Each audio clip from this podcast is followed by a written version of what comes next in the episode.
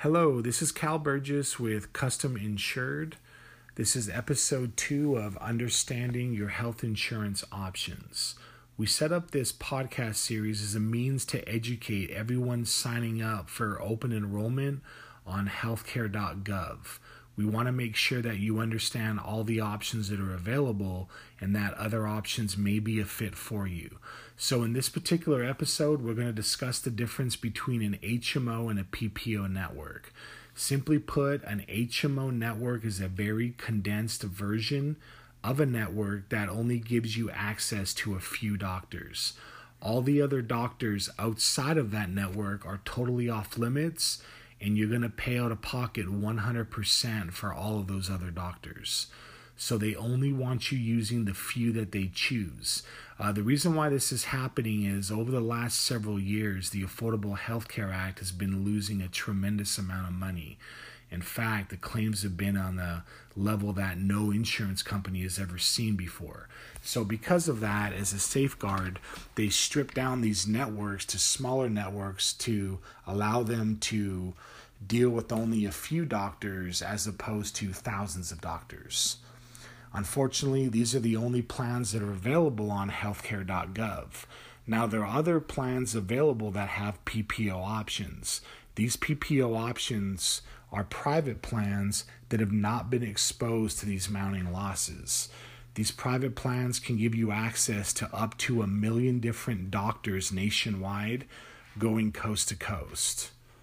They also give you access to the best medical specialists in the world, including MD Anderson, the Mayo Clinic, Pfizer, etc.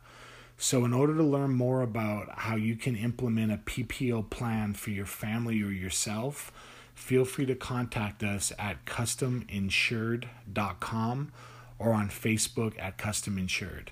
This is Cal Burgess. Uh, please stay uh, tuned as we'll have several more episodes to explain all the options during open enrollment. Thank you for listening. Hello, this is Cal Burgess with Custom Insured.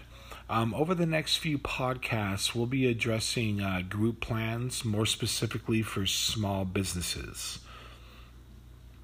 Um, there's you know several strategies and exposures when setting up a group health plan, especially for small businesses, and we wanted to set up this educational uh, format for employees and companies to be able to uh, understand how all this comes together.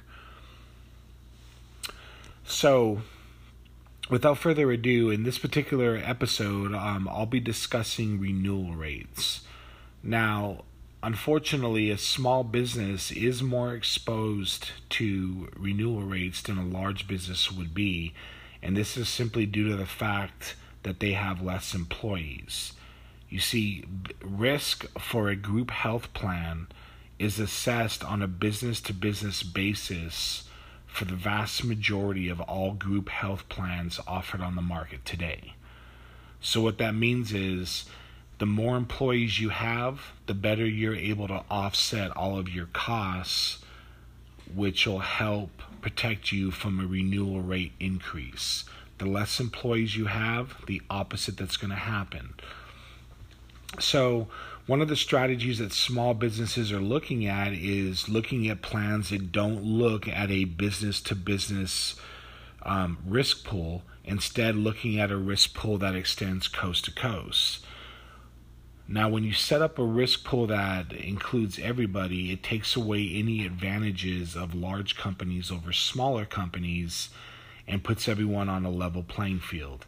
This allows the small business to offer superior benefits to their employees that larger businesses can't give because there's more employees.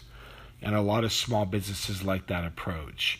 So, to learn more about how renewal rates can affect your business and uh, how to avoid or minimize that exposure moving forward, feel free to contact us at custominsured.com and please stay tuned for a future podcast coming around the corner to discuss more of the uh, the benefits and exposures of group health plans. This is Cal Burgess. Thank you for listening and signing off.